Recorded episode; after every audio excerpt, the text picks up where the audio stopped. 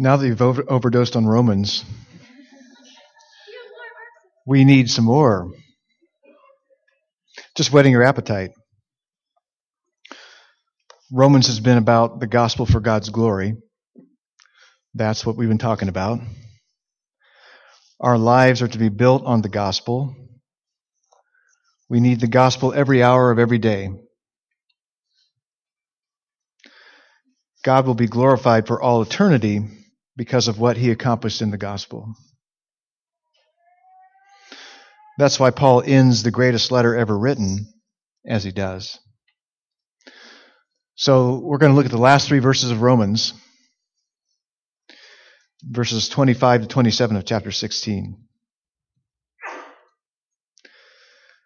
Now to him who is able to strengthen you according to my gospel and the preaching of Jesus Christ, according to the revelation of the mystery that was kept secret for long ages, but now has been disclosed and through the prophetic writings has been made known to all nations, according to the command of the eternal God to bring about the obedience of faith. To the only wise God be glory forevermore through Jesus Christ. Amen. Let's ask for God's help. Father, we need your strength to bear the weight and the power of your word. And I need your strength to make your word clear and to, and to teach it as I ought to in a way that's helpful. Show us your glory. Show us more of Christ. May we go forth from this text in the power of the gospel. We ask these things in Jesus' name. Amen.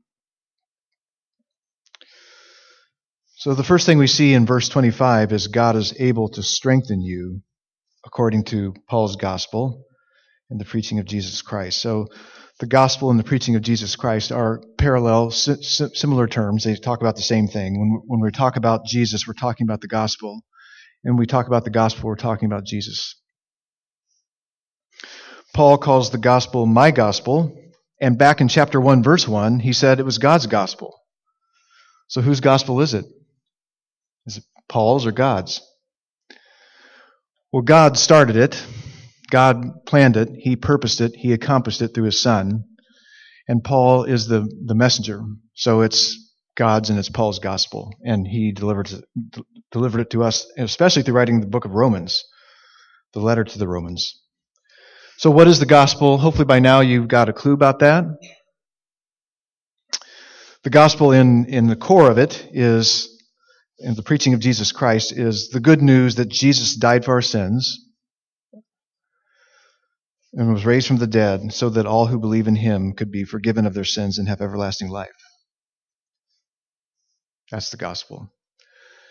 More broadly, as Paul has expanded and expounded on it in Romans and, and teased out all that it means and all that it is, the gospel is not just the entryway to eternal life.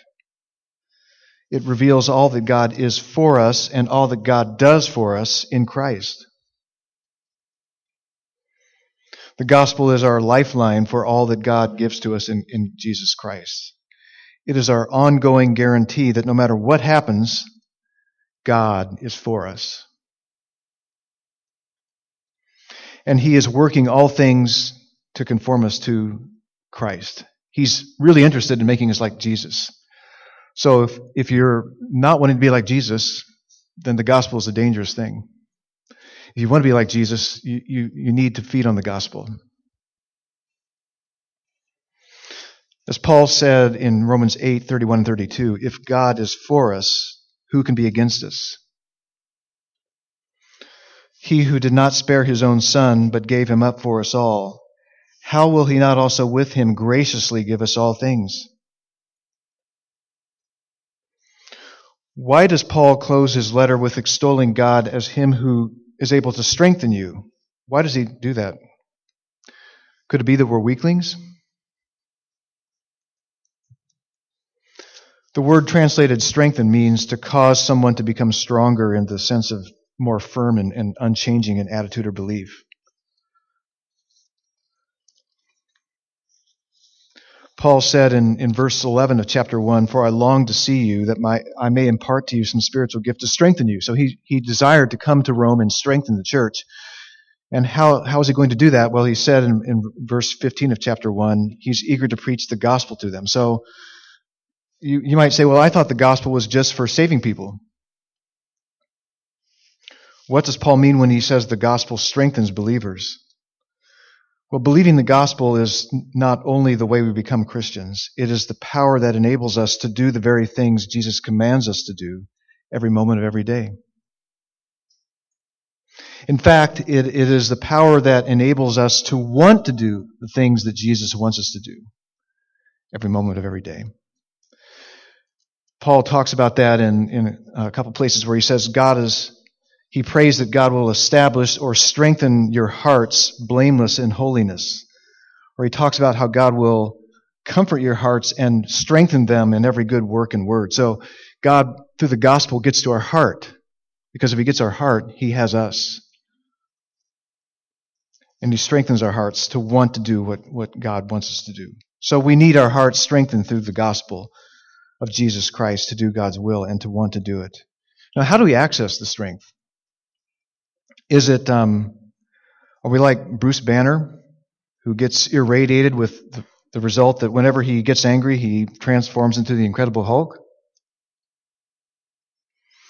Well, it's not drawing on our own strength. It's not stirring up our own passion. It's, it's not relying on our own strength or tapping into our own inner strength. Rather, it is by faith asking God to strengthen us to know, trust, and experience and, and to be able to contain what God has for us in Christ. And so we see that in Ephesians 3. I think I got a couple of these verses up on the screen. In Ephesians chapter 3, verse uh, 16, Paul says he's praying that according to the riches of God's glory, he may grant you to be strengthened with power through his Spirit in your inner being, so that Christ may dwell in your hearts through faith. But Christ already dwells in our hearts through faith. What he's saying is he, we need the strength in order to experience the reality of Christ dwelling in our hearts through faith. We need his power to be able to contain that, to be able to, for it to be real in us. And he goes on and says that you, being rooted and grounded in love, and then verse 18, that you may have the strength to comprehend with all the saints what is the breadth and length and height and depth, and to know the love of Christ that surpasses knowledge. So we need the strength just to, to grasp all that God is for us in Christ. We need his strength and power to, to lay hold of it and to, to, to live and move in, in the power and strength of it. We continually need strength through the gospel to pers- persevere in the faith and to grow into Christ likeness. God strengthens us through the gospel.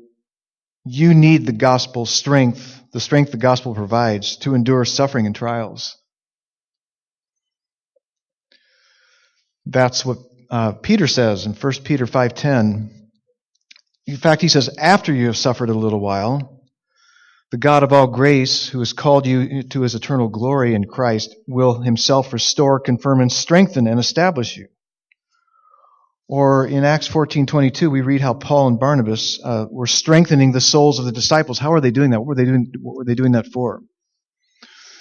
Encouraging them to continue in the faith, and saying that through many tribulations we must enter the kingdom of God. So we need God's strength to endure through the many tribulations that we must go through in order to enter the kingdom of God. In Colossians 1:11 Paul's praying again. He prays that you may be strengthened with all power according to his glorious might for all endurance and patience with joy. So for enduring, being patient in trials and, and suffering with joy, you need God's strength. And it comes to the gospel. You might never really know Jesus is all you need until he's all you have.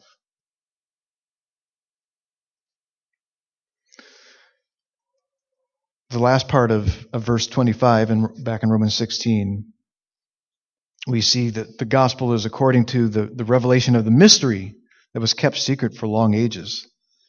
The mystery that was kept secret, that was kept quiet. It's like God's saying, shh, I'm keeping the working out of my saving plan secret. Do you like secrets? What does Paul mean by saying that the gospel was kept secret? Why did he keep it secret? Well, in verse 26, we, we see some of those things. We see, first of all, that the mystery has now been disclosed. So it was a mystery, but it's now been disclosed. It's no longer being kept secret. How, is, how has it been disclosed? Well, Paul says the mystery has been made known through the prophetic writings. That refers to the Old Testament.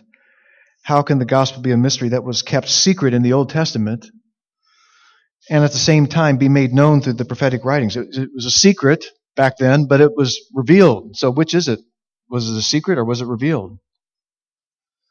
In one sense, the revelation of the gospel is hidden and obscure in the Old Testament. The elements of the gospel were not clearly revealed as they were after Christ was raised from the dead. But in another sense, the gospel fulfills what was prophesied and foreshadowed in the Old Testament. Now that the gospel has been fulfilled in, in the person and work of Christ, through the teaching of the apostles, we can see that what was hidden in the Old Testament has been fulfilled. So it's not arbitrarily reading back into the Old Testament what uh, how Christ fulfilled it. it. You can't understand the Old Testament really without seeing how Christ fulfilled it. And Paul talks a lot about that the mystery aspect of, of the gospel being hidden in other in other letters as well. So it's a big theme for him. It was a mystery before how God was going to really do all this, pull this off. And he's now brought it to light. So saying that the gospel of Christ was a mystery doesn't mean that there was nothing revealed at all in the Old Testament about Christ and God's plan of salvation through him. It means prophecies and foreshadowed pictures of what was to come didn't yet reveal the whole story by God's plan, the elements and forms of the Old Testament were incomplete. God's purpose was always that they would be fulfilled in Christ and His kingdom. That was always His plan. It's like a book or a movie in which there's an unfolding story.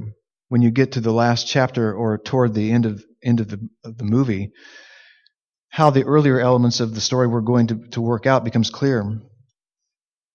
Knowing the end or the fulfillment of the story allows you to understand the earlier parts in a way you couldn't have before. So, for example, in The Lion, Witch, and the Wardrobe, you wonder is there any redemption for Edmund?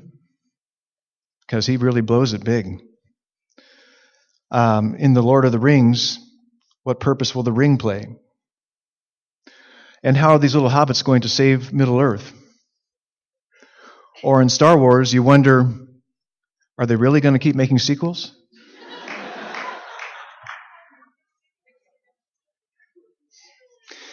it's only in knowing the end of the story, how they reach their conclusion, that you rightly understand how the preceding parts fit into the fulfillment.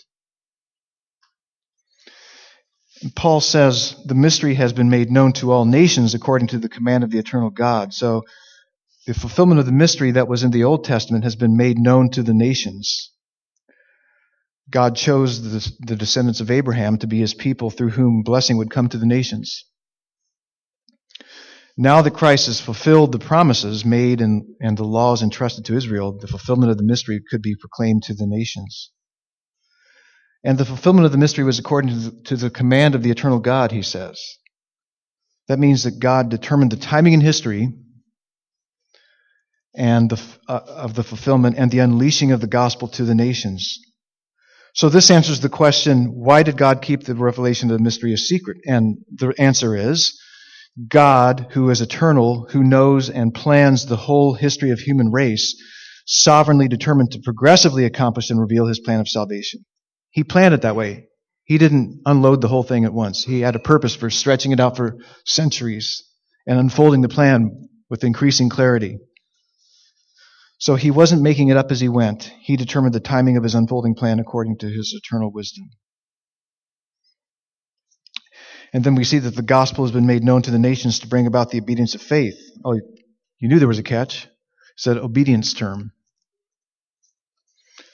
Paul has bracketed his letter with the declaration of his, his gospel mission because back in verse 5, we had that read to us. Through Christ, we, the apostles, have received grace and apostleship to bring about the obedience of faith for the sake of his name among all the nations. The nations have a problem with obedience.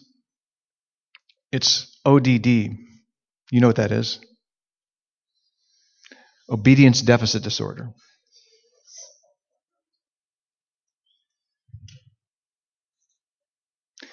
Because they don't trust God. They don't believe in him as he has revealed himself. Paul says God's purpose in making known the gospel to the nations is that in every nation, some will believe in Jesus, and through that they will obey him. With the result that he saves them in his righteousness, gives them the Holy Spirit so that they become an obedient people. Paul didn't conceive of a gospel that people just believed in and um, just saved from God's judgment without transforming their lives. He taught that we are made right with God by faith alone, but not by faith that is alone. In other words, the faith that by grace receives Christ's righteousness for a right standing with God also unites us to Christ. And that frees us and empowers us for a right living to God. By grace through faith, he unites us to Christ to live new lives of obedience. That's what Paul's taught a lot about in chapter 6. He said, You who were once slaves of sin have, be- have become obedient from the heart to the standard of teaching to which you were committed. And then in chapter 8, we, we learned that the, the Holy Spirit who indwells us leads us to kill sin and, to, uh, and leads us to obey God's word. So, the, as we've noted before, the word for nations doesn't refer to nation states like Germany, Russia, China. It refers to people groups, to, to similar cultural groups, to ethnic groups of which there are about 16,000 in the world. And there are still 6,600 to reach with the gospel. God wants representative, faith obedient communities among every people group. So we are privileged to support uh, one of our mission workers, Roderick Gilbert, who leads a disciple making and church planting movement throughout northern India. And for the past several years, this has resulted in over 5,000 per year new churches being planted. Not churches like this, but churches that meet in homes, like small groups, 12, 20, 30 people. But groups of people who are obeying Christ in India. This is God's agenda for the rest of history. This is what God's doing in history. Until Jesus returns. History is not just random events. God is arranging all of history to bring some from every nation to the obedience of faith. And then we get to verse 27. Last verse in Romans. We've been there since January of 2015, just in case you wondered. One church took seven years to get through it, so you're lucky, maybe.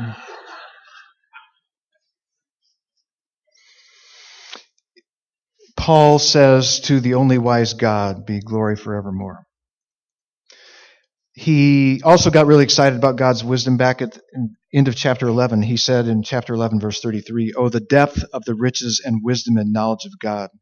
How unsearchable are his judgments and how inscrutable. You say, what does that mean? How un- incomprehensible are his ways. Humans would never have come up with this way of salvation. How awesome is God's wisdom? How awesome is God's wisdom? in pulling it off, in purposing, planning, and accomplishing the obedience of faith among the nations when the nations are so against him, so ignorant of him. Even when they think they're following him, they're not. And because of this, God will receive glory forevermore through Jesus Christ. For all eternity, we will be glorifying God for what he has done in the gospel through Jesus. For all eternity. That's, that's we're going to be continuing, we, hey, we remember the, in, in taking the Lord's Supper together. We're going to remember it through all eternity. We're never going to forget what God has done for us. So in this life, we get a running start at glorifying Him for eternity. We are made to love God, and in loving God, to love His glory. His glory is the radiance of His excellence. His glory is His exalted majesty. It's the awesomeness of His sovereign power. It is the beauty of His holiness and His goodness. If I was to choose just one of those words, I would choose beauty. Not like a Canadian slang word, beauty, eh? But be the glory of God is His beauty. We instinctively love to gaze at to celebrate, to delight in beautiful things. Sunsets, mountain vistas, the Grand Canyon, Starry Night, great works of art, people. These are smaller doses of the beauty we would see in God in our fallen condition. We substitute other, other lesser glories for God's glory. We are blind to the glory of God. We, we trade God's glory for other things. Through the gospel, the eyes of our hearts are enabled to see and savor and enjoy and delight in the beauty or the glory of God. It is in the gospel that we see God's glory or his beauty most clearly. So in 2 Corinthians chapter 4, Paul tells us that the God of this world, Satan, has blinded the minds of the unbelievers to keep them from seeing the light of the gospel of the glory of Christ who is the image of God. For God, who said, Let light shine out of darkness, has shown in our hearts to give the light of the knowledge of the glory of God in the face of Jesus Christ. He does this through the gospel. He, he just speaks, be, receive sight to be able to see my glory through, through Christ, through the gospel. The theme of Romans has been the gospel for God's glory. Paul called the gospel the, the gospel of God back in chapter 1. If you want God, you got to come to him through the gospel. The gospel of the glory of Christ. You must believe his gospel, the good news about his son. And if you believe the gospel, your life will be increasingly transformed to glorify God. You become like what you worship. Whatever your heart focuses on and delights in shapes your life. What you fill your mind and your heart with inevitably determines what you become. So, what are you focusing on these days?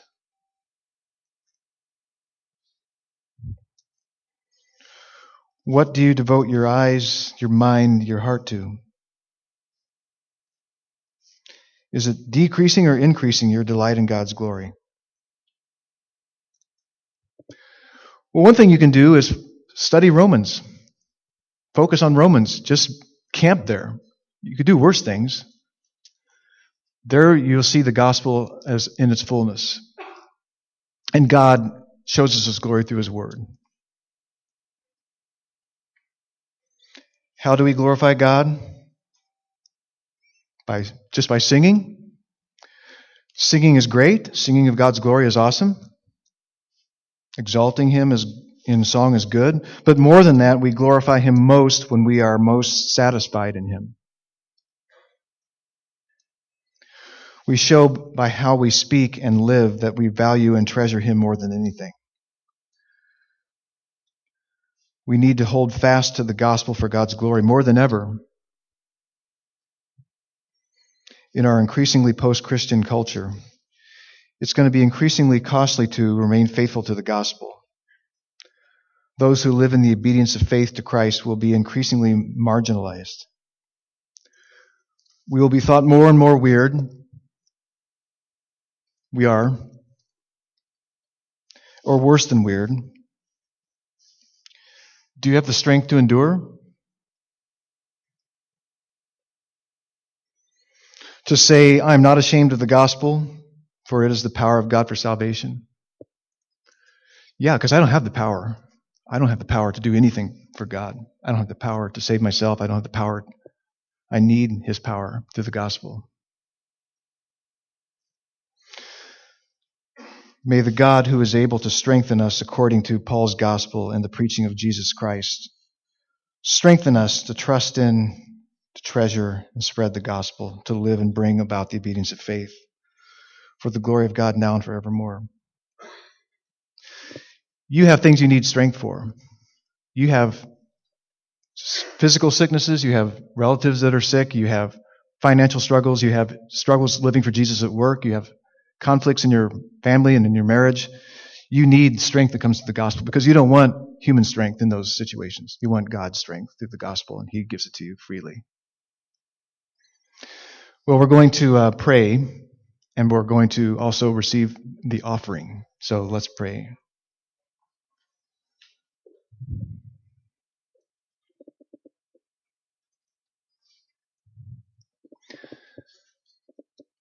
Father,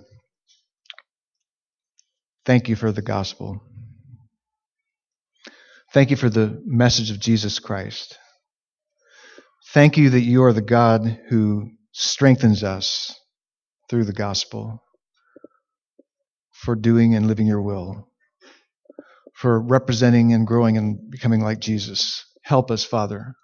Grant us your strength to live the gospel in all the situations we find ourselves in. And may we continue to be satisfied in you more and more, be glorifying your name in all that we do, think, and say. And Father, a portion of how we do that is through giving of our resources to your work.